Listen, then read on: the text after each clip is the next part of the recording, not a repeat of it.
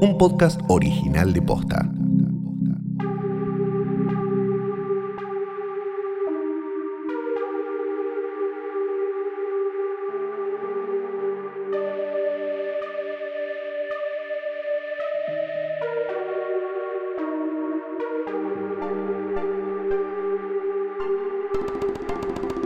Feliz Navidad, Kashik, o feliz Día de la Vida. Feliz Año Nuevo en Kordoku, donde encontramos otro, otro templo Jedi más. ¿Cuántos tenían? Nos preguntamos. Y eh, feliz Día de los Reyes, supongo, en Batu. Les damos la bienvenida al especial del Día de la Vida de Es una Trampa, un podcast de Star Wars. El último episodio de este 2020. Mi nombre es Fiorella Sargenti. Yo soy Luciano Banchero y este podcast está cerrando su para. ¿Qué es? ¿Cuándo empezamos? ¿2015? Temporada esta. Es su quinto año. Ya no sé. 2015, 2016, 2017, Sí, 2018, Arrancamos el 2019. año del despertar de la fuerza, así que nuestro primer año fue 2015, efectivamente. ¿Puedes creer? Perfecto. No se puede creer. Esto es una locura. O sea que si, si lo conociste este año, este podcast, viendo de Mandalorian, y, y después eh, dándole play a este análisis, tenés un montón para ir para atrás. Una cosa de mega- locos. Mega bocha, montón de episodios. Eh, no recomendamos escucharlos todos porque después usan nuestras opiniones de ese momento en nuestra contra. O peor, nos cancelan. No hay ningún problema, igual, ya está, ya está. Sí, sí. Eh, este año nos encontramos semana a semana para eh, hablar de todo lo que pasó en el capítulo eh, de cada semana de The Mandalorian, temporada 2. Esta semana no hay episodio nuevo de Mando, pero estaremos haciendo el balance final de esta segunda temporada y de Star Wars en general en este 2020, pensando sobre todo en cómo se perfila su futuro. Yo creo, Flor, que terminamos este año siendo más optimistas con el futuro de la franquicia de lo que estábamos hace un año cuando se había estrenado. Buah, Sí, hay algo que, mm, que sucedió que igual con todo lo que tiene que ver, y justo esta semana es una semana complicada para el universo hardcore del fandom de Star Wars, em, hay algo que, creo que cuando el año pasado, aún con el estreno de la primera temporada de Mandalorian, después con esa situación de, sí, me llamo Juan Carlos Skywalker o María Marta Skywalker, nos había quedado como cierta sensación acá en este podcast de retroceso, de una vez que el universo empezaba a contarnos eh, otras cosas, incluso aunque sabíamos obvio que el ascenso de Skywalker iba a, esto ya se sabía, a, cerrar la saga Skywalker, eh, se sentía como un, un cierre que, que a la vez era medio como un eh, regreso a viejos vicios que no suman y demás. Y de golpe este año, que para el colmo mega complicado, sin eventos, con una Star Wars Celebration cancelada, obviamente, con eh, todo cancelado y qué sé yo, Lucasfilm nos mostró que tiene planes de expansión para el universo que no dependen de que, y, y ac- y acá me voy más arriba y pienso en, Disney como estratega, eh, como, como estratega comercial, eh, planes que no dependen de lo- lo- los estrenos, los grandes estrenos en cine. Ya ni siquiera hablo de la saga Skywalker, hablo de la trilogía, porque sabemos que son trilogías, o lo que sea, o los spin-offs que sean, que vayan directo al cine. Es como eh, se encargaron de contarnos que tienen un plan de, de expansión del universo eh, sólido y enorme que no depende del cine, que es algo también muy 2020, ¿no? Esto de, ok, la, la atención y, y la plata grosa está yendo al streaming también. Mm, sí, y por suerte en esta segunda temporada de The Mandalorian eh, no hubo nada vinculado con ningún Skywalker. bueno, pero hay, hay cosas, eh, si bien yo, eh, ahora vamos a tener que esperar a 2022 para ver qué pingo significa que haya aparecido Luke Skywalker y si tiene algún sustento o simplemente es otra vez eh, a mostrar a uno, eh, tenemos que esperar para ver si eso se justifica o si fue simplemente como una cosa medio onanista. Em, me, me- me parece que se sostiene súper solo y que incluso los spin-offs y todo ya muestran que hay otras historias para contar, o por lo menos esa es la intención en este momento, y creo que ya no van a tratar más de... em, y, es gracioso lo que voy a decir porque se viene una serie de Boba Fett, se viene una serie de Obi-Wan, pero me parece que ya no van a ir más por, o no van a tratar de ir más por el camino Han Solo. Como, ok, si hay, si vamos a volver a reusar viejos personajes, eh, va a ser con otra vuelta y ya entendieron, creo, lo, lo que es más riesgoso esto de recastear y demás. También, justo hoy pensaba, fue eh, muy complicado para, para la saga y para la trilogía de, de las secuelas que sea algo, eh, algo tan dramático como que se haya muerto Carrie Fisher y, que, y tener al otro, Harrison Ford, que no se copa con nada, te queda al final solo un Mark Hamill reservado, pero también bastante baqueta y con una voz medio particular, ¿no? Como que eh, también eso fue, hizo que, que se complicara un cierre de la saga y después pensar cualquier otra cosa con esos personajes.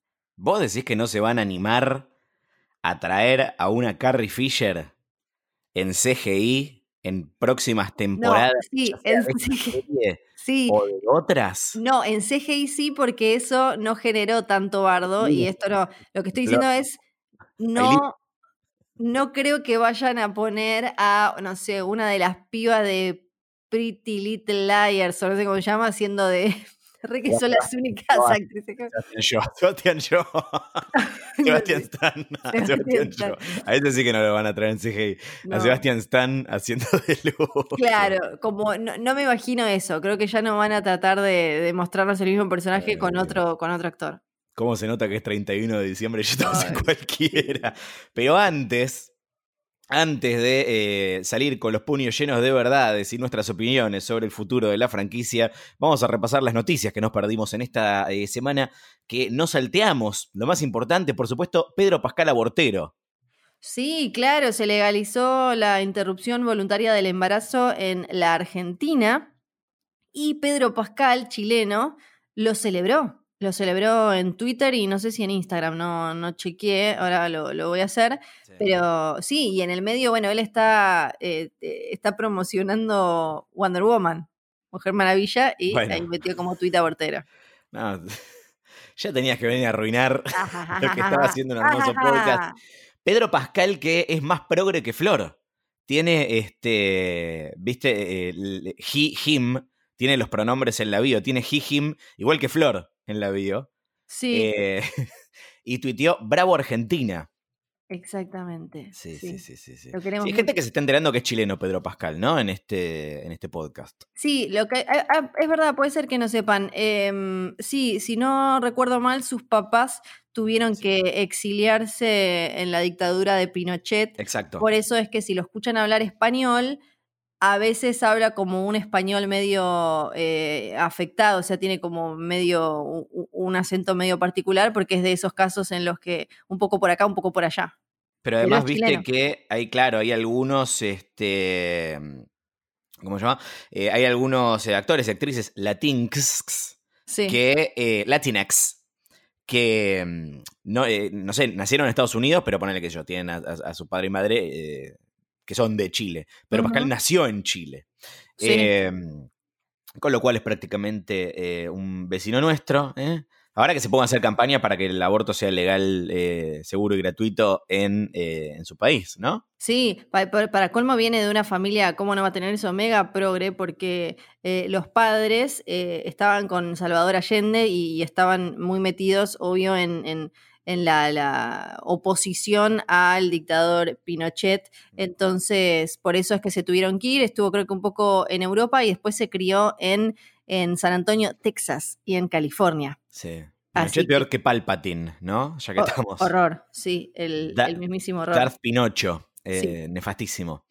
Em, otra noticia que sí está un poco más vinculada al universo de Star Wars es que finalmente sabemos de qué se trata ese teaser misterioso que anunciaba The Book of Boba Fett al final, en la escena postcréditos del final de la temporada. Es una serie, efectivamente, una nueva serie que va a salir en diciembre de 2021 en Disney Plus, que eh, John Favreau dijo, dijo, no, no, no lo anunciemos en la reunión de, de, inversores, esa es la que anunciaron 10 series, bueno, ahora tenemos una número 11, lo mantuvieron en secreto para que pudiesen meter ese ganchito en el final de la temporada. Una nueva serie que va a, eh, como dice el anuncio oficial, eh, oficial continuar con el, el, camino del legendario Casa Recompensas, que será parte de la continuidad de, de Mandalorian y que tendrá como protagonista a Temuera Morrison como eh, Boba Fett, junto a Ming-Na Wen como Fennec Shand. Eh... Aclaraciones importantes que hicieron, eh, que, sí. que, lo hablamos un poco en el capítulo anterior, pero ahora hay que, como que dejarlo súper en claro, no es la tercera temporada de Mandalorian. En un momento no sé en qué, no sé de dónde salió que tal vez, ah, ahora cambiamos de Mandaloriano y pasa tipo como la batuta. No, eh, sí lo que sucede es como que va a tomar eh, de alguna manera el, un poco la época de estreno, más o menos, si bien va a ser un mes después porque se va a estrenar eh, a fines de diciembre de 2021 o más o menos por ahí. No es la tercera temporada de Mandalorian, son cosas distintas, por eso es que vamos a tener que esperar eh, para, eh, un, ah, para 2022 eh, para The Mandalorian. Y algo que em, me parece que cuando grabamos el último episodio no, no se sabía, era que va a estar Robert Rodríguez detrás como productor, además de Filoni y de Favreau. Exactamente, eso a mí es particularmente lo que más me entusiasma. Uh -huh. El mismo comunicado señala que la tercera temporada de Mandalorian va a entrar en producción el año que viene, es decir, 2021. Eh, ya esto creo que lo habíamos hablado, pero no, eh, no hay nada filmado todavía de la temporada. Eh, así que. Porque había rumores que hay chance en el momento de que, de ni que salga sí. el año que viene.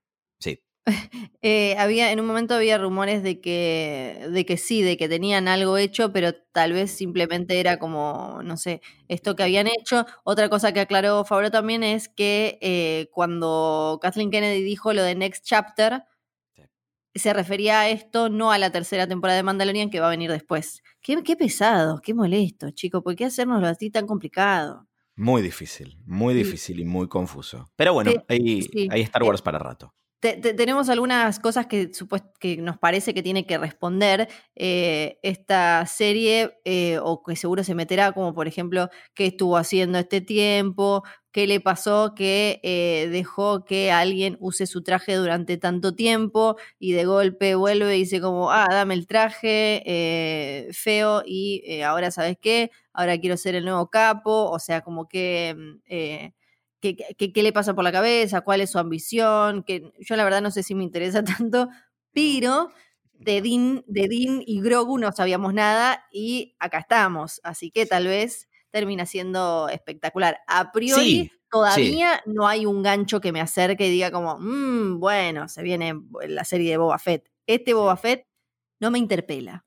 Te digo, mi, pronóstico para, para la, la- serie de, Boba Fett, para mí, eh, Disney eh, interpretó el éxito de The Mandalorian como un logro de Yoda bebé y va a empezar a introducir eh, versiones bebé de todos sus personajes en las nuevas franquicias. Por ejemplo, en la nueva serie de Boba Fett vamos a tener a Java bebé, que va a ser un, un hat bebito, que básicamente va a ser un equivalente a un pedazo de mierda con ojos.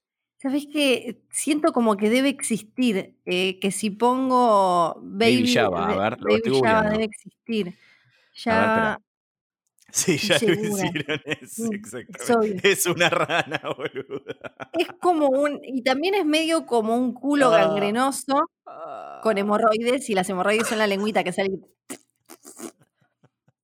Sí, sí, bueno. Es No sé por qué, no sé por qué existe, no sé por qué existe, la verdad, no sé. Ay, ya. Bueno, un bebé en cada. Mándennos, ¿eh? ¿De qué, personaje quieren ver como bebé? Jar Jar bebé. sí, a Buba me lo Oh, reimagino, perdón, ¿te perdón, acordás? Boba bebé. Espectacular. ¿Te acordás? eh, nosotros crecidos en los 90 vi- Claro. vivimos y consumimos versiones baby de casi todo. Y me lo reimagino como los Muppets bebés, como el pequeño Boba que tiene la parte de arriba de la armadura, el casquito, pero abajo tiene como un calzoncito nada más y las sí. patitas. Sí, sí, sí, sí. Yo no sé si va a ser una buena historia, eh, pero que, se, que Disney se, lleva- se va a llenar de guita seguro. Sí. Este, mm, La semana pasada no agarramos la pala y en vez de sacar capítulo nuevo relanzamos el especial de Navidad de, Es una trampa en el que vimos justamente el Star Wars Holiday Special. Vayan a escucharlo, no les vamos a contar de nuevo de qué se trata. Y baste aclarar que, se, que está dedicado a la, la pieza del universo Star Wars que eh, Disney se niega a, resucitar, igual que George Lucas en su momento se negaba a, aceptar. Así de malo es. Lo vi de nuevo este año, después de jurar no verlo nunca más, hace cuatro años cuando lo grabamos originalmente. Y estoy en condiciones de decir que sigue siendo una basura infumable. No sabes lo que es. Es como si algo más le podía pasar a 2020, era que yo volviese a ver el especial de Navidad de Star Wars. Sí, y estoy pensando, como todo tiene que ver con todo, es la primera vez que vemos a Boba Fett. Sí, correcto. Al final, mucho, mucho renegar, mucho renegar, pero le están dando una serie al chaboncito que apareció ahí, chicos. En la única parte rescatable y mínimamente digna de todo el especial. Sí, que esa está, esa está, esa sí es medio oficial. Medio oficial. Claro, claro. Em, eh, en, un momento tiramos la predicción en el, en el, episodio de que en algún momento Disney lo iba a sacar igual. ¿eh? No que lo iba a hacer canon, pero que lo iba a publicar oficialmente. Yo lo sostengo, sobre todo considerando que eh, acaba de salir otro Holiday Special en Disney Plus, que tampoco es, o sea, sí es oficial, pero no es canon. Es decir, no es parte de la continuidad oficial del universo Star Wars. Estamos hablando del Lego Star Wars Holiday Special. ¡Eh! Que me imagino que todos los que están escuchando lo vieron, ¿no? Sí, yo creo que sí. Y, es, medio como, pasa lo mismo con todas las versiones Lego, ¿no? Son oficiales, pero no canon, porque tampoco tenemos cinco años. Está bien que nos guste la película para 11 años, pero tampoco tenemos cuatro. Claro. tampoco la pavada. No, em, Para vos, ¿quién, ¿quién, es el target de este, de este especial? Porque es raro, porque supuestamente debería ser para, para para niñas. Pero está tan cargado de, de referencias a otras cosas que me pareció casi críptico por momento, que como si no viste, si no te acordás de tal cosa que pasó en tal capítulo, de tal cosa, no lo, o sea, no te digo que te perdés la historia, que tampoco es tan complicada, pero no entiendo para quién están jugando con, con, este especial. Para mí es para, para niñas niñas, eh, tipo 5 eh, años, 6 años, 7 años, con guiños que si los agarras, los agarras, entonces están ahí padres y madres sonriendo y qué sé yo, pero eh, creo que es muy popular entre, entre los más chiques. la versión Lego y me parece eso, como que tiene un montón de momentos simpáticos que nosotros enganchamos la otra vuelta que tiene, pero si, si sos de de poca edad, de, disfrutás y te reís con otra cosa. Em, y, y, de alguna manera acerca, si bien como decías, no es canon este especial de Lego, acerca a esta ira el especial clásico de, Navidad del que estamos hablando, porque está toda esta cuestión del Live Day, que ya, ya la habían mencionado en The Mandalorian, y está la cosa de, bueno, vamos a, vamos, vamos a Kashyyyk a pasar, está la familia está la familia de Chubi, que no termino de entender bien si son los mismos o no, si el viejo es el viejo pajero, es el viejo es el viejo pajero, que todos tenían nombre además. Sí, sí, son Mala, eh, oh Dios, ahora me vas a hacer buscar. Mala, Ichi y Lumpy. Ahí está, ahí está. Que se quieren comer a este, los, eh, eh, se quieren comer a los porks en este caso. Sí, sí, claro, claro. Amigo, em, a, mí me pareció simpático. me pareció bastante encantador. Yo me reí em, con, me, me, me, reí con semi ruido y sonrisa varias veces. Me pareció muy simpático. sí, sí, sí. Algo que me gusta mucho es cómo tienen que imitar las voces de los actores reales, eh, o, o, por lo menos de algunos. Sí, claro. Eh, por supuesto, no. Sí, la, que, la que hace la voz de Rey es espectacular, ¿viste? Que habla en ese británico medio cerrado. Sí, sí. E, esa era la que te iba a mencionar, porque después creo que Kelly Marie Tran está, por ejemplo. Sí, son tres los que volvieron. Kelly Marie Tran, que hace Rose. Sí. Ellie D. Williams como Lando. Y Anthony Daniels, Citripio, que son medio los, los, que se prenden en cualquier cosa, ¿no? Ahora vamos a hablar un Me imagino el ejecutivo de, de, Lucasfilm que dijo, chicos, estamos armando el especial de Navidad, de Lego, ¿quién quiere participar? Y, lo, y, le llegaron las respuestas de ellos tres inmediatamente. Harrison Ford nunca abrió el mail. No. Harrison Ford ni siquiera les clava las dos tildes. No lo abre, no lo abre. Aparece como no recibido. John Boyega este, mandó un manifiesto diciendo por qué se opone a este tipo de cosas. Y fue a Twitter a hacerse como el aja, chúpenme el culo y después no lo llamó a nadie más. Y, hay, un, digamos, hay un elenco em, eh, importante, robusto, digamos, de voces de las series animadas, incluyendo a Tom Kane, que es el que hace la voz de Yoda, que esta semana Flor tuvo un infarto que le hizo perder el habla. No, ¿qué? Basta 2020. ¿El Yoda animado? El Yoda animado. Es tremendo. Bueno, es tremendo. A ver, ya no, lo. No se va a calmar. Sí, pará, no se murió, boludo. No, de condolencia por la voz, porque no, por lo menos ahora no puede hablar. No, no puede, no puede. Por la voz. Em, eh, decíamos, bueno, obvio, esto no es canon, pero me gusta que además de la presencia de la, familia de, de, Chewbacca, algo que sí es canon, algo que sí es eh, parte de eh, la mitología de Star Wars oficialmente, es el Día de la Vida, justamente. Como Yoda explica eh, al comienzo con el último hilo de voz de Tom Cruise, perdón. El, Día de la Vida es em, una festividad de amistad, familia y conexión, ¿eh? como había sido concebido oficialmente en el especial de, de Navidad de, Star Wars. ¿eh? Es la primera mención que, hubo.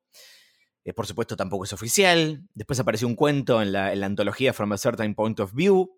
Y finalmente, la, mención más oficial, digamos, que de hecho gritamos bastante cuando, cuando lo vimos y si no me equivoco lo comentamos acá en la temporada anterior, en el episodio 1 de la temporada 1 de The Mandalorian, eh, que... Ay, ¿cómo se llama el personaje de Horatius Sands? No me voy a acordar. Mithril es, bueno, no importa. sí, es, el, es, su, es su raza, sí. Sí, el azul.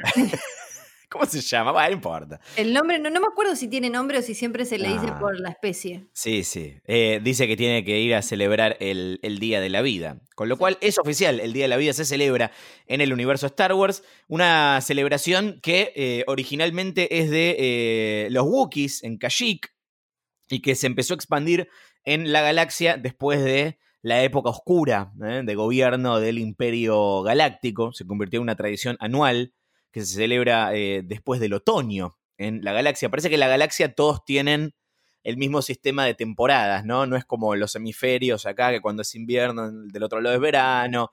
Em, y demás, y es lo más parecido a eh, la, Navidad que hay en el universo Star Wars, ¿no? exactamente, sí. Y mm, en seis años de podcast, esto no tiene tanto que ver con el Día de la Vida, ya sí con Navidad, Navidad, pero eh, directamente con el Holiday Special. No me acuerdo por qué no hablamos de esto, que sí ya en, hace años lo hablamos en radio, que es el disco navideño de Star Wars. ¡No!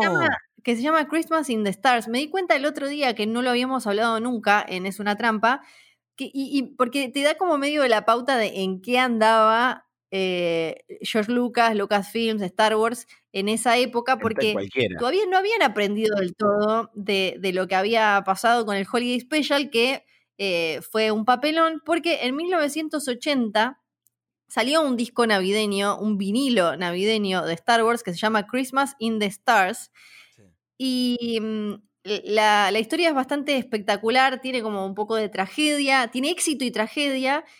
Em, resulta que eh, un tiempo antes, una, mm, eh, un productor eh, que se llama Domenico Monarco, Monardo, perdón, todavía vive, Domenico Monardo, que también conocido como Meco, hizo, produjo... Todavía vive, pero no está confirmado que sobreviva a 2020, ¿no? No sabe, claro, no sabemos, hasta. Acaba de cumplir 81 años, todavía está, pero quizás cuando escuchan esto, ya como es 2021, el señor no, no está. Eh, resulta que Meco en 1977 se cuelga del eh, éxito de Star Wars y saca una versión disco que tal vez eh, escucharon. Fue creo que mi primera cortina en, en radio. Así ah, es la de Medio disco, sí. Está buena esa. Exactamente, se llama Star Wars Another Galactic Funk, el, el disco que salió en 1977, que tiene versiones de, de las canciones compuestas por John Williams, pero hechas en versión disco, e incluso en el 77 llegó al puesto número uno en Billboard durante un buen rato, le fue súper bien. Entonces después eh, esta buena gente le, se acerca eh, a, a, mm, a eh, a George Lucas, y le dice como, che, ahora queremos, queremos hacer uno de, mm, de Navidad. ¿Qué decís? Porque me, me parece como que puede dar, no fue tan bien con este otro. Entonces, con el señor Meco Monardo y una compañía que se llamaba RSO Records, se ponen a hacer lo que iba a ser el disco navideño de Star Wars y empiezan eh, y, y le dan el laburo a un eh, compositor que hasta ese momento no era muy conocido, después se fue a hacer eh, obras a Broadway y esto tiene algún sentido porque lo que querían hacer era como contar algún cuento con esto, cómo metes un disco navideño en Star Wars. La tapa es increíble, eh, por favor búsquenla si no la vieron nunca. Eh, es de Macquarie, si no recuerdo mal, eh, la tapa es muy buena. Pero ¿qué, qué historia le metemos? Y además tenían el tema de que Carrie Fisher, Mark Hamill y Harrison Ford no cantaban, porque lo primero que quisieron hacer hoy es ponerlos a cantar, pero dijeron, estos no cantan, va a ser un papelón. Entonces arman como una historia en la que Arturito y Cistripio tienen que ayudar a una especie de Papá Noel a hacer eh, juguetes. eh, le, le dicen de otra manera, no me acuerdo cómo es que le dicen a Papá Noel. Entonces en la tapa se los ve a ellos, se los ve a ellos como en medio en la casa con una chimenea con Papá Noel, eh, cualquiera. Y hablando de, de gente que se prenden todas, Anthony Daniels lo, le dicen a, eh, a Lucasfilm como, che, ¿a quién podemos usar? Porque estos tres no cantan. Anthony Daniels, obvio, se los mandamos. Y va Anthony Daniels ahí en a todas. en todas a grabar este disco que eh, fueron en un momento 18 canciones, pero em, terminaron siendo nueve, la más popular y que se menciona de alguna manera, tiene como un chiste, tiene como una, eh, una especie de easter egg en una frase en este juego que vinimos comentando tanto, ¿cómo se llama? Eh, el de Shadows of the Empire. Sí. Eh, ahí dicen algo que está eh, sacado de, de una canción que es What can you get a Wookiee for Christmas when he already owns a comb? Eh, o sea, ¿qué le podés regalar a un Wookiee para Navidad cuando él ya tiene un peine? Y capaz que le puedes regalar un dispositivo de realidad virtual para que el abuelo se haga la paja. Eh, Obvio, exactamente. Tiene otros grandes temas como em, Arturi- Arturito, We Wish You a Merry Christmas y algunas medio versiones de clásicos y demás. Y el, la, mm, como la otra cosita de color que tiene es que es la primera grabación profesional de Bon Jovi. No de Bon ¿De Jovi la banda, sino de John Bon Jovi. Me estás jodiendo. no, esto es espectacular, porque además de estar este señor Meco, además de estar esta empresa RSO, a- eh, tuvo que ver con todo esto Ay, un productor que se apellidaba Bon Jovi, se escucha, se, se escucha, se escribe, que es el, el- exacto, Bon Jovi es el, el apellido de, de John, el cantante, y quien le da, sí, sí, quizás se están enterando ahora que la banda Bon Jovi se llama así por él, él le puso así, a pesar de que son otros y más. Em, se llama Tony, el primo eh, de, de Bon Jovi, que le dijo, lo estaba tratando de meter en un montón de laburos, en radios, en cosas, y no, no podía. Entonces dijo, bueno, eh, lo meto en el disco navideño de Star Wars. Oh, y se dio todo y terminó siendo el primer laburo como cantante profesional. Lo pueden escuchar en, eh, ya te digo, porque no quiero equivocarme en cuál es, en la que aparece em, cantando, no sé si no es la de Arturito, em, eh, que es, bueno, el primer laburo gracias a su primo que lo, lo ¿Canta metió. El tema, canta Bon Jovi, canta Bon Jovi. La parte de tragedia es que... ¿No? Sí. Eh, eh, sí, exactamente. Sí, eh, canta, es el cantante principal de Arturito We Wish You a Merry Christmas. Y mm, el tema es que sacaron unas como, ponele 200.000 copias. Ahí em, le, George, eh, de Lucasfilm le dijeron como, che, si bien era eh, acá, como en el, anterior, como en el disco, se estaba pagando por esto, de Lucasfilm le dijeron, che, además a la próxima, a la próxima tirada agregale un, eh, un, el nombre de George Lucas en algún lado, ponelo por ahí, eh, concepto, eh, concept by, story by, characters by, o no sé qué, pone George Lucas en algún lado. Esto también como para que entendamos que después del Holiday Special no habían eh, aprendido del todo, porque todavía estaban haciendo estas mamarrachadas. Y el tema es que RSO, la compañía, tenía unos mambos con una demanda que tenía que ver con otra cosa. Entonces, para no tener que pagar eso y caer en esa, prefirieron cerrar, ir a quiebra, cerrar, eh, antes que enfrentar esa otra demanda que no tenía nada que ver. Así que cuando terminó yéndole bien a este disco y cuando tenían que eh, reeditarlo porque se había agotado, no pudieron hacerlo porque la empresa ya no existía. Después sí, eh, em, creo que en los 90 y después más cerca mediados finales de los 80 hubo otras versiones y después salió en CD y demás. Pero ahí en el momento, en 1980, hubo esas 150.000, 200.000 copias y nada más. Y esa es la historia trágica del disco navideño de Star Wars. Devolvé el disco navideño y el especial de Navidad de Star Wars, Disney, dale. ¿Qué les cuesta? Se van a llenar de guita. Sí, lo único para lo que lo hacen, la guita. Dios mío. Este. Me encanta la parafernalia navideña de, mm, de Star Wars. Para quienes están escuchando esto también, eh, bueno, ya pasaba la Navidad, o capaz que estás pensando en la Navidad. Hay gente que nos está escuchando desde la Navidad de 2021, considerando que todavía haya planeta Tierra en, eh, a fines de 2021 eh, y está preparando su cena navideña. Eh, hay un chiste recurrente en el especial de, Lego que es la comida que está preparando eh, Dameron, ¿viste? El tip yip asado. Sí. O que sos vegetariana no vas a disfrutar de este plato porque el tip yip es como una especie de. Em, eh, de, mm, de, animal gallinacio, digamos. ¿eh? El tip yip o gallina de Endor. En realidad, una especie que vivía en la luna de Endor que eh, también se criaban eh, en el planeta Batú.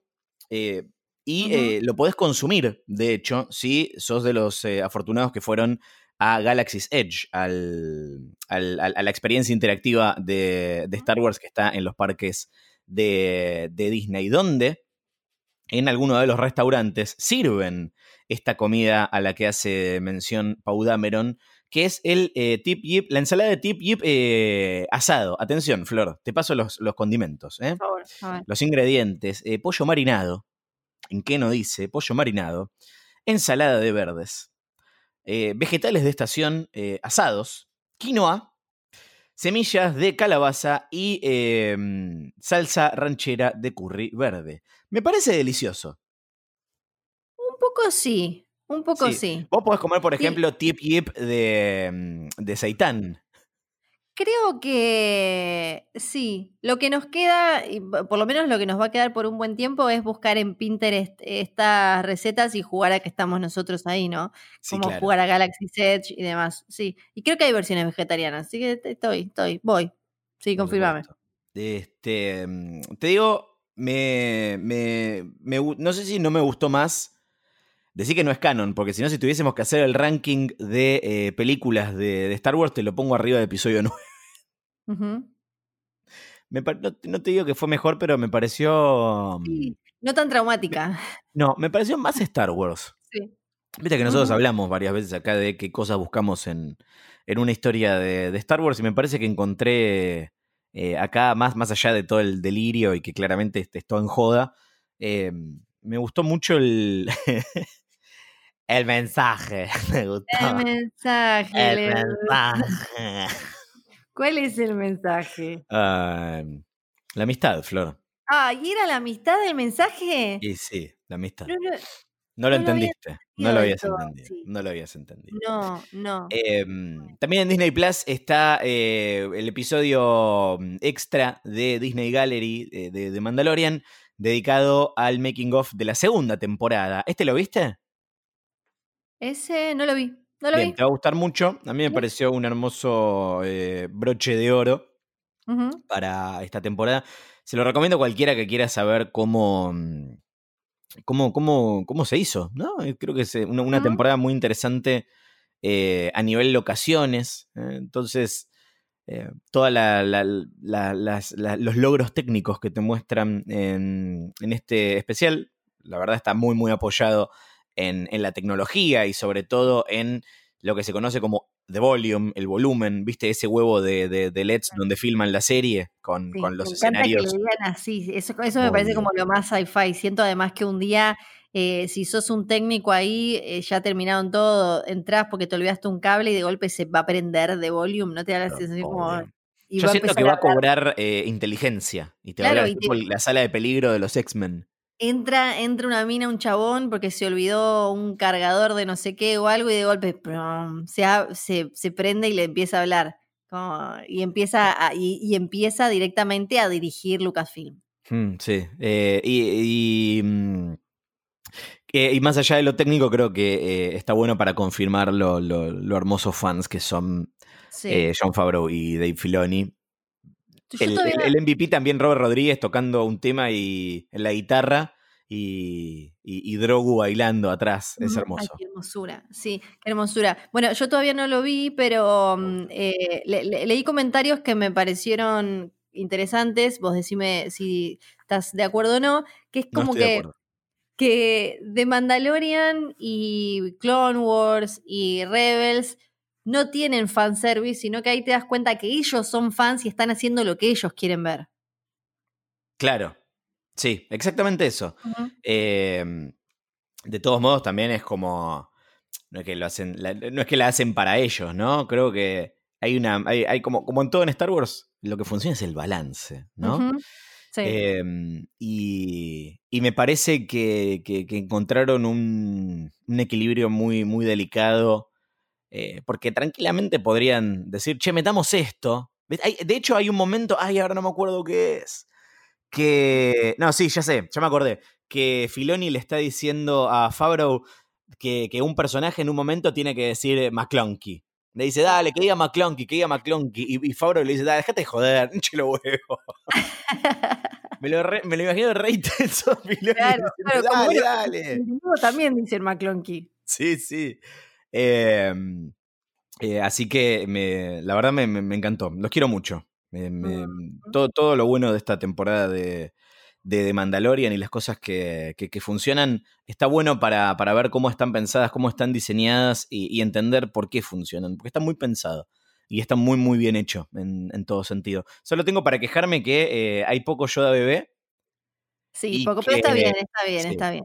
Y que de, de todo lo que tiene que ver con Luke Skywalker en el último episodio no, no se menciona, no aparece.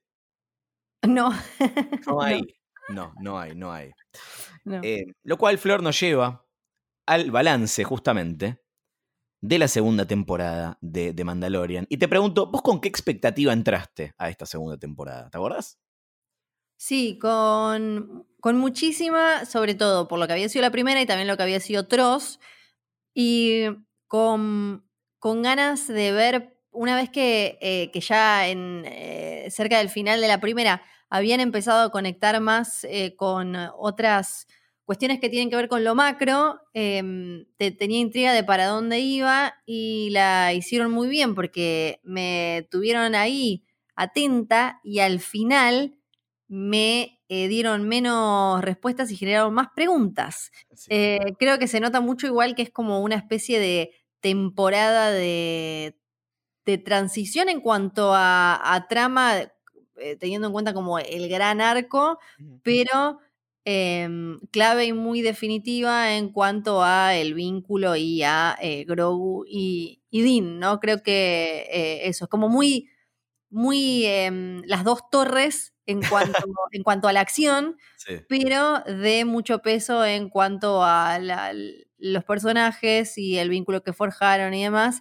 Y también funcionó como obvio e innegable, estaba bastante pensado, se ve, como plataforma para lanzar spin-offs. Sí, totalmente. Totalmente. Eh, Y acá de vuelta la, la- la idea de balance, ¿no? Eh, de, de- de buscar ese equilibrio. A mí me ponía un poco nervioso esta propuesta de la que venían hablando inicialmente eh, Filoni y Favreau de la segunda temporada como expansión del universo de Mandalorian al mismo tiempo que empezaban a insertar elementos conocidos de otras partes del canon de, Star Wars.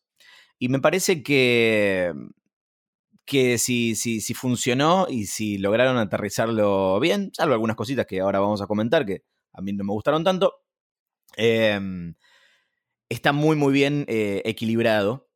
Creo que los momentos épicos y, y, estas referencias e incorporaciones funcionan, pero a mí cuando me, me, preguntás qué es lo que me queda del final de la, de la temporada, no es Luke, perdón, ese Grogu tocándole la cara a, Mando. Sí, eh, y, Mando, Mando convirtiéndose en un personaje completo, ¿no? Porque me parece que eh, Mando estaba como en la primera temporada, que había sido mucho, mucho misterio y presentación, y que estaba como, terminó la temporada como en un 60% más o menos, convertido en un personaje, ¿no? Y creo que con esto que decís vos, ahora eh, Dean es un personaje. Sí, exactamente. Eh, y y. y ok, bueno. No, una. sí. Perdón, lo quise hacer en Hachís y no me, y no me salió. No, a ver, y, y, también esta. A, veces pasa en las secuelas que es, bueno, ahora más grande todo. Y creo que esta temporada fue más grande. Creo que escaló en, en, en, en tamaño y escaló en acción también pienso en, el capítulo final, pero pienso también en, los capítulos de Tragedy, el de Robert Rodríguez, pienso en el capítulo de Heires, el de, el de Boca Tan. Eh, pienso que, lo dirigió Bryce Dallas Howard, pienso incluso en el que dirigió Carl Weathers, que a mí creo que es el que menos me gustó de, la temporada, pero que está muy bien las partes de, acción. Pero el desarrollo de personajes, sobre todo de, nuestro eh, mandaloriano eh, titular, me parece que estuvo muy, muy bien manejado y creo que también, más allá de, que le atribuimos estos éxitos mm, al, equipo que está detrás de, la serie, el formato de serie es lo que le juega también a, favor. Yo no sé si esto funciona de la misma manera en, películas. Creo que permitirse estos desvíos y contar e ir intercalando estas historias autocontenidas que a mí particularmente me gustan, ¿no? Ya se convirtió en una característica distintiva de la serie que ojalá no la pierda, pese a que creo que también hay mucha gente que, que, putea cuando aparece un capítulo como el de Frog Lady, en el que como que la trama, entre comillas, se detiene. Em, a mí es de las cosas que me permiten también disfrutar de la serie y creo que también esto es algo que define no solamente, bueno, sí, obvio, gran parte de, lo que define el futuro de, Star Wars fue la, pandemia que sufrimos este año y, la crisis de, los cines. Pero Star Wars ya venía mal, entre comillas, en los cines desde, desde antes y creo que esto es lo que termina de consolidar que el futuro de, Star Wars son las historias serializadas. ¿eh? Y, y, de hecho, ahora no lo recordamos, pero en su momento el, futuro de Star Wars también fueron las historias serializadas. El universo expandido de Star Wars empezó en las novelas, empezó en los cómics, empezó en los videojuegos, em, en formatos que, permiten una construcción de, un universo que sacando una película cada dos o tres años no funciona, o ni siquiera sacando una película por año. Entonces, creo que esto es lo que, lo que define que, eh, que Lucasfilm haya anunciado la cantidad de series y spin-offs que, anunciaron hace, hace eh, algunas semanas. Yo por lo menos soy un believer de que esta es la manera de contar estas historias con, bueno, la película ocasional, porque la verdad es que, para qué mentirte, me hubiese gustado ver a Luke en el cine otra vez, en vez de verlo en, la tele. ¿Cuál fue tu momento favorito de esta temporada? Antes de eso, em, me, me parece que lo que decís es clave y es como un poco de una vuelta total a los orígenes, porque mm, eh, una forma de entender como el, universo, como, como, en realidad de alguna manera nació, que tiene que ver con, con John Carter y con e, en, qué, de dónde sacó la, idea y cómo, cómo, se creó Star Wars, que acá ya lo hablamos en un montón de episodios. Eh, Em, y, me, parece que volver a eso, a esa cosa serializada y a, ese, a esa creación de universo como lleno de piecitas, como compartimentado, pero a la vez que podés engancharla así, tener un tapiz gigante, bla, bla, bla. Eh, eso tiene que ver directamente con cómo nació Star Wars, así que me, parece que eso bien manejado es un gol. Mi momento favorito de la segunda temporada, mira, creo que eh, debería, o, sea, no es ni el más hypeado, ni el que más sentido tiene en cuanto, ni el que te diría como persona que comenta películas y series, pero personalmente el que más me emocionó es Boca Tan eh, con, con eh, sus eh, otros mandalorianos caminando cuando están acercándose al, al, puente de la nave, ese momento. Ahí fue como, Así, ah, ese. Sí, sí ese mi, momento, mi momento favorito también es eh, uno más, más, más pequeño. Eh, y está en el capítulo de Jedi, eh, que es todo lo que tiene que ver con Ahsoka y Grogu. Me, parece espectacular y estoy seguro de que voy a volver a ese, mucho a ese, a ese momento, a, todo ese, a toda esa parte específica de ese capítulo que además es espectacular. Me encanta ese, ese episodio. No sé si es mi capítulo favorito, estoy un poco entre el primero y el último. A mí me gustó mucho el primero. Creo que lo, nos olvidamos un poco, ¿no? De Cop Bands y el dragón. Pero me pareció un gran episodio. Fue eh, muy divertido, muy entretenido. Ahora igual creo que más va a quedar... Eh, me intriga si va a aparecer en la serie de Boba Fett en algún flashback o algo, porque como decíamos antes, una de las dudas es por qué lo dejó con su eh, con su armadura durante tanto tiempo. Así que creo que ahí, pues, creo que podemos verlo de nuevo y tenés razón, es un gran capítulo. Muy, muy bueno y se puede ver solito, así suelto. Me pregunto quién ganó la temporada. ¿Quién salió victorioso de esta segunda temporada de Mandalorian? Para mí hay un ganador claro. No lo digo a título personal porque ya saben lo que piensa es una trampa de este personaje. Creo que el ganador de esta temporada es Boba Fett. Sí, sí. Se, fue, con serie propia, recuperó la, chapa que tal vez había perdido. Eh, tiene ese Logró entusiasmar a un no creyente como yo, de alguna manera. Al menos en sus apariciones. No te digo que tipo, no veo la hora de que salga la serie Boba Fett, lejos de eso. Pero, de vuelta, creo que estuvieron balanceadas sus eh, intervenciones. Sí, eh, re, totalmente. Y mm, después creo que sale ganando. Pienso, pienso, pienso. Em, creo que Gideon sale más ganando al final, más en esta que, en la primera. Y eso que acá está apresado.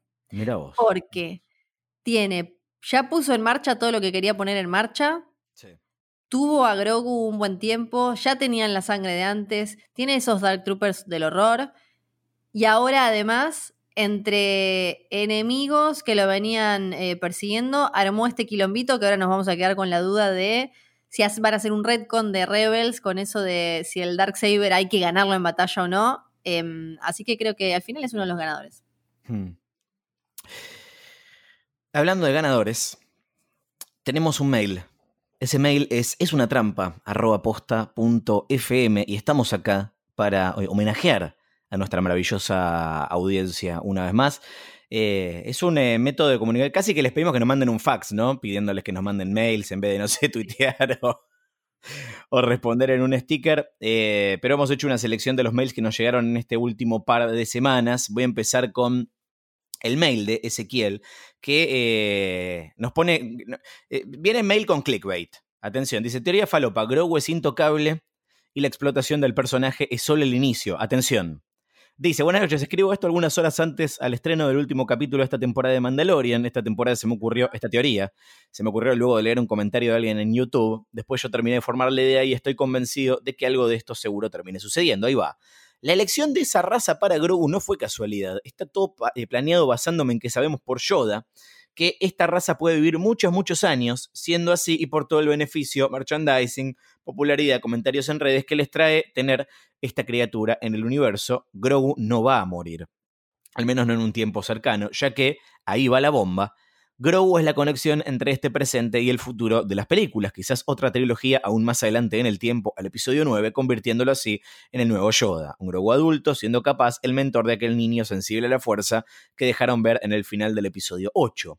Cierra por todos lados y el plan inicial es que Grogu muera pronto, no hubiesen elegido esta raza, sino cualquier otra. Van a aprovechar y explotar su longevidad más allá de Mandalorian, de eso estoy seguro. Me gusta la teoría de Ezequiel, para mí Grogu tiene lo que eh, conocemos como plot armor, es, indestructible, pues así lo requiere la trama. ¿Qué opinas? Sí, claro, ni hablar. Y, y siempre, con lo, siempre que aparezca un Jedi vamos a caer con lo mismo. Eh, lo mismo que pasó eh, después con eh, The, Last Jedi, la Jedi y con Tross, que es, ¿aprenderá o no aprenderá este Jedi de los que vinieron antes o de los que pifiaron en algún momento de, la historia, dependiendo en cuándo esté, ¿no? Por esto de como, imagínate si Grogu crece y qué sé yo, y bla, bla, bla, y se hace un... Eh, ya sabemos que del todo, del todo no aprendió o no llegó por lo menos a tener una importancia en la galaxia tan fuerte, porque no, después no fue muy relevante. O salvo que haya como una cuestión, sí. Tengo otro mail vinculado a esto y es el de Esteban, que dice Grogu Backstory Falopa.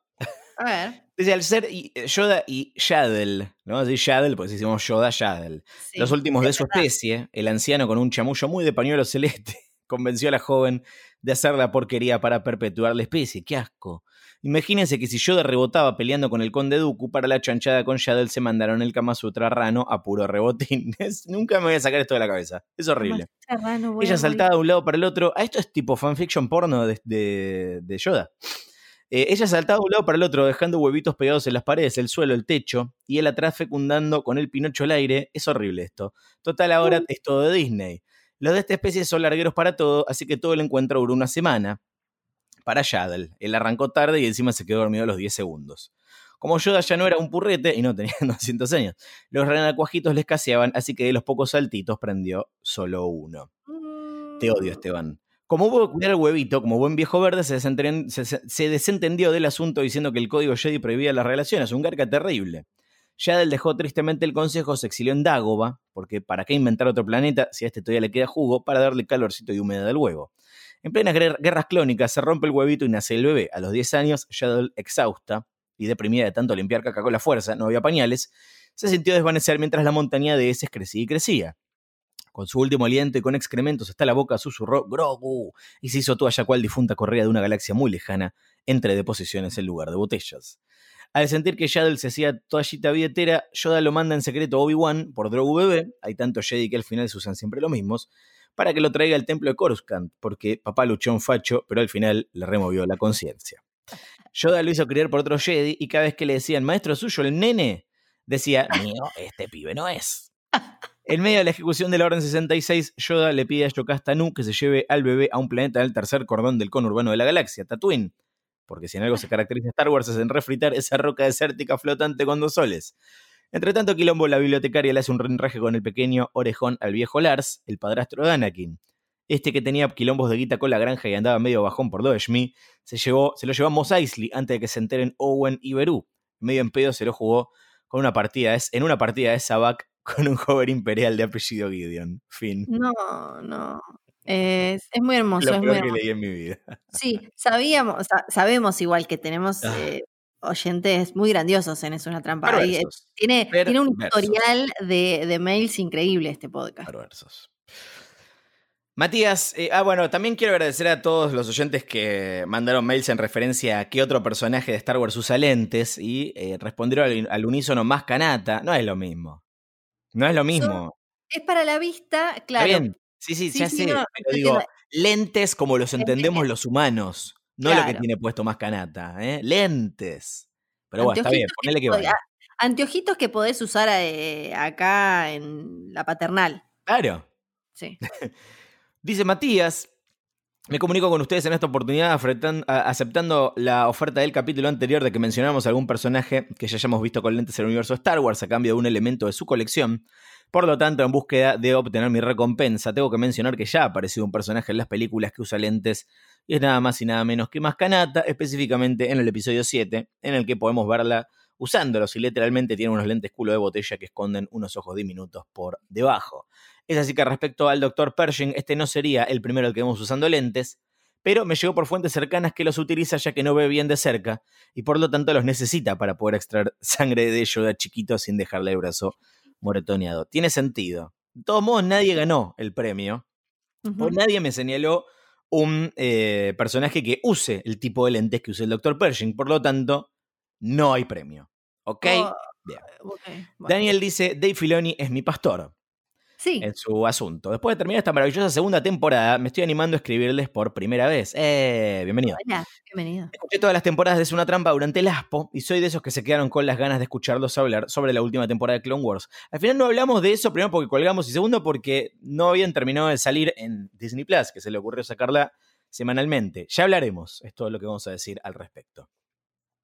Sin lugar a dudas, lo que define esta temporada es el fanservice del bueno. Me fascinó cómo incluyeron a todos esos personajes que tanto bien nos hicieron a lo largo de los años en esta saga. Soy de los que piensan que ya fue suficiente de los Skywalker y necesitamos ver cosas frescas, pero el tratamiento que le dieron a la aparición de Luke fue fabulosa. Con mis amigos aprovechamos la función de Group Watch y hacemos llamadas por Discord para reaccionar juntos a todo y no Ah, volar porque- la cabeza con todo el despliegue de epicidad. Mirá. Qué canchero. Durante el fin de semana aproveché para ver el Disney Gallery sobre la primera temporada. Es realmente muy hermoso cómo Dave Filoni y John Favreau entienden la mitología y buscan, además de atrapar nuevas audiencias, poder satisfacer- eh, satisfacernos a los fans más acérrimos de esta maravillosa saga. Ahora paso a justificar el asunto del mail. Dave Filoni, desde el día 1 que fue contratado para trabajar en Clone Wars, demostró ser un fan de corazón de la saga. Sí. Y hasta como mucho consideramos el Padawan de George Lucas, incluso en mi opinión llegando a superar a su maestro. Esto último viendo su trabajo en Clone Wars, Rebels y ahora The Mandalorian. Sin duda confío plenamente en todos los proyectos venideros que estén a su merced como productor ejecutivo y no puedo contener la manija que contengo por las series de Ahsoka que manejo por las series de Ahsoka y Obi-Wan. Mis teorías para la tercera temporada y estando en paz de que seguiremos teniendo a Dean Sharing como el protagonista se basan en el ascenso de un nuevo Mandalor viendo cómo Bo-Katan tiene las esperanzas de reunir nuevamente a su pueblo y tratando de transmitirle esa misión a Mando. Claramente debemos conocer la historia detrás de la adquisición del Darksaber por parte de Moff Gideon y quizás lleguemos a ver un cambio de paradigma de Bo-Katan tratando de inspirar a Mando a ser el líder de su nuevo movimiento. Solo imagínense a Bo-Katan volviendo, eh, diciendo vamos a volver a Mandalore. Cualquier parecido con hecho del peronismo argentino es mera coincidencia. Aprovecho para agradecer todos los memes que, bueno, ni, a- ni hablar de los memes de Grogucito Bostero y los de eh, Boca Tan también versión Bostera son espectaculares, increíbles, me llegaron un montón, así que muchísimas gracias a todos ustedes. El último mail que vamos a compartir en esta temporada es de Fabián, desde Chile, las tierras de Pedro Pascal. Muy buen podcast para pasar un poco todo lo que sea 2020, gracias. Tengo mi propia teoría falopa de algo que no se sabrá hasta diciembre de 2021, así que si no pasa, hay tiempo para olvidarlo todo y fingir que nunca pasó. Es algo que nadie quiere escuchar, pero mi teoría es que la temporada 3 no se tratará de Mando ni Yodita Bebé, sino que ahora será una temporada sobre Boba Fett y lo que hará después del golpe de estado más rápido de la historia en Tatooine. Eso implica que en mayúsculas, Fiorella siempre tuvo razón. The Mandalorian es un título en plural. Qué pesados. Y la serie seguiría a distintos personajes mandalorianos a través de la galaxia. La parte positiva es que podríamos saber más sobre Sabine o Bo-Katan. La parte negativa es que no veríamos a Tin Groguito. Saludos, that was the way. Gracias, Fabián. Yo estoy semi de Gracias, acuerdo con Fabián. esto. Eh, no tiene por qué, o sea, que esté Boba Fett, ya sabemos que va a tener su propia serie, pero digo, no significa que Mando no tenga que aparecer, sino que son varios. Y ahora que ya sabemos que eh, habrá más Mandalor en las siguientes temporadas, eh, me parece que de todos modos el personaje titular de la serie sigue siendo Odin. Es a través de él que conocemos todo lo demás, más allá de que se rodee de otros personajes de este universo y específicamente de ese planeta o de este culto, ¿no? Sí, creo que, bueno, eh, al principio del capítulo confirmamos que el mandaloriano del título va a ser Dean siempre, que es su serie, pero me, me- me parece que le sirvió, como decías, como para presentar y expandir y ahora vamos a tener mandalorianos por todos lados y que, y que también probablemente haya alguna cosita o aparezca o lo que sea Dean en la serie de Boba Fett, eso, eh, no sé, tampoco lo descartaría. Em, y me, parece que fue como una manera de explotar algo que, que, se sabía que era muy popular, que hasta el momento solo se había explotado en las series animadas, que es algo medio poético porque ya que Boba apareció en, el segmento animado del Holiday Special hay como una cosa medio poética.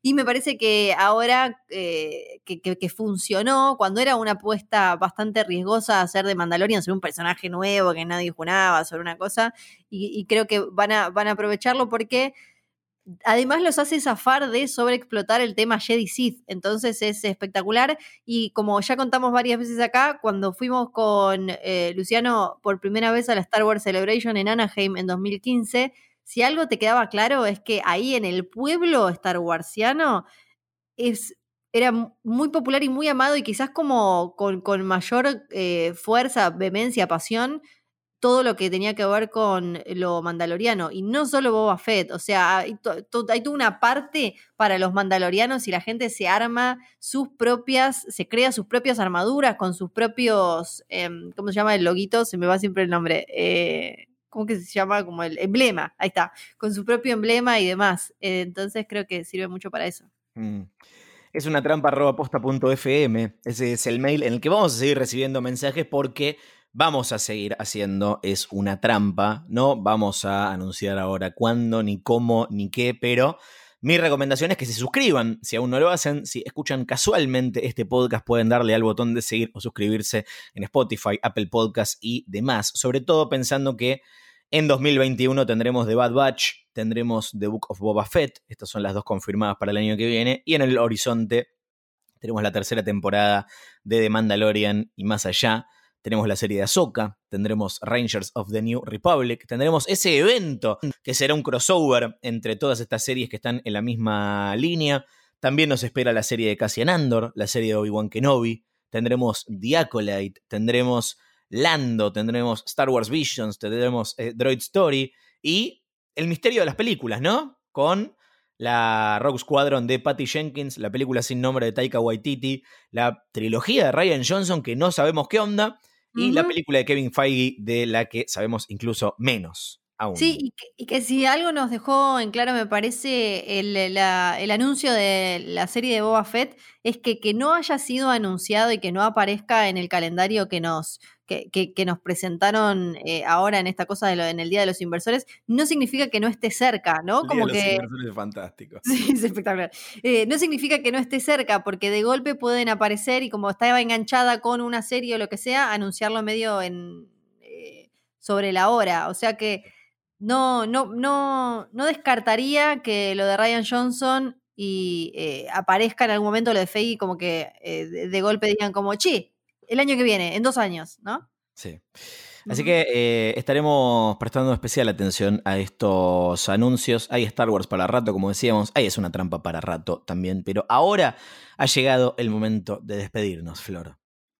Sí, por el, es, es un hasta luego. Es, un, hasta, luego. siempre. Agradeciendo, obvio, por acompañarnos en esta, en esta temporada. La verdad que la hemos pasado mejor y hemos disfrutado mucho más la, serie, eh, sabiendo que semana a semana íbamos a tener la posibilidad de eh, obsesionarnos con cada detalle y compartirlo con ustedes. De verdad, muchas gracias. Oh. Sí, gracias a los que se sumaron eh, este año, que nos descubrieron o, en cuarentena o viendo de Mandalorian, como decíamos antes, y gracias a los que están escuchando esto desde el día uno, que fuimos también fuimos aprendiendo a hacerlo y creo que fue súper mejorando. Es una trampa y tuvimos la posibilidad un montón de veces de encontrarnos cara a cara. Este año se, eh, obviamente no pudimos, pero ¿quién dice si en 2021 no podemos volver a hacer un bonito evento presencial? Nos podemos juntar a ver todos el especial de Navidad, ¿no? Ah, ¿eh?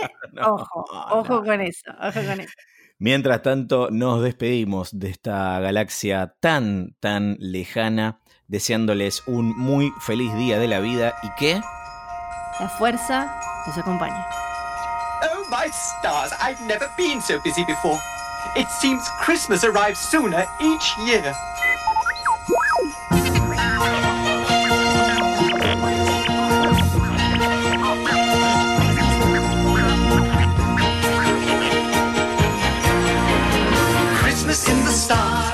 Christmas in the stars. What a Merry Christmas this will be. Christmas in the stars, out among the stars, lighting up a Christmas. Tree. Come on, everyone, and sing.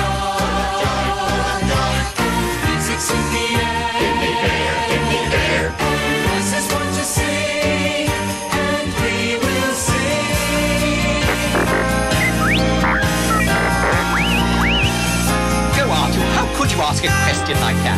Of course I'm getting ready for Christmas. It's all right here on my list. I've got mistletoe and holly. I've got peppermints and lollipops and 20 different kinds of chocolate bars. Everyone will be delighted. Even I am quite excited, getting ready for Christmas in the stars. Oh, yes, Arthur, of course it's terrific, but there's more. Everyone will have a cookie. I bought extra for the Wookiee. I just hope that everybody can be here. If they all have marked the date, and if none of them is late, we'll have our greatest of Christmases this year. Why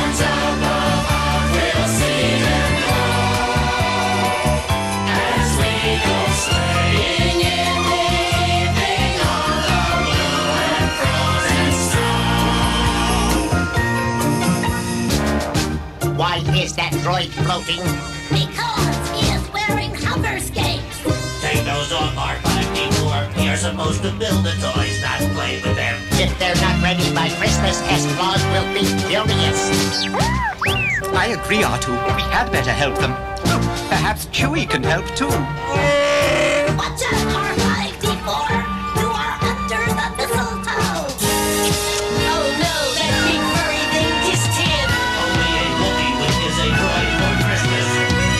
Christmas in the stars, Christmas in the stars. What a merry Christmas this will be. Christmas in the stars, out among the stars. What a merry, merry Christmas. A very merry Christmas this will be.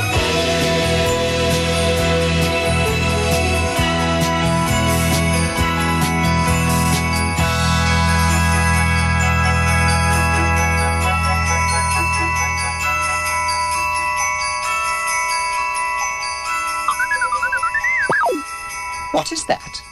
That, my silly friend, is the sound of bells. What are bells?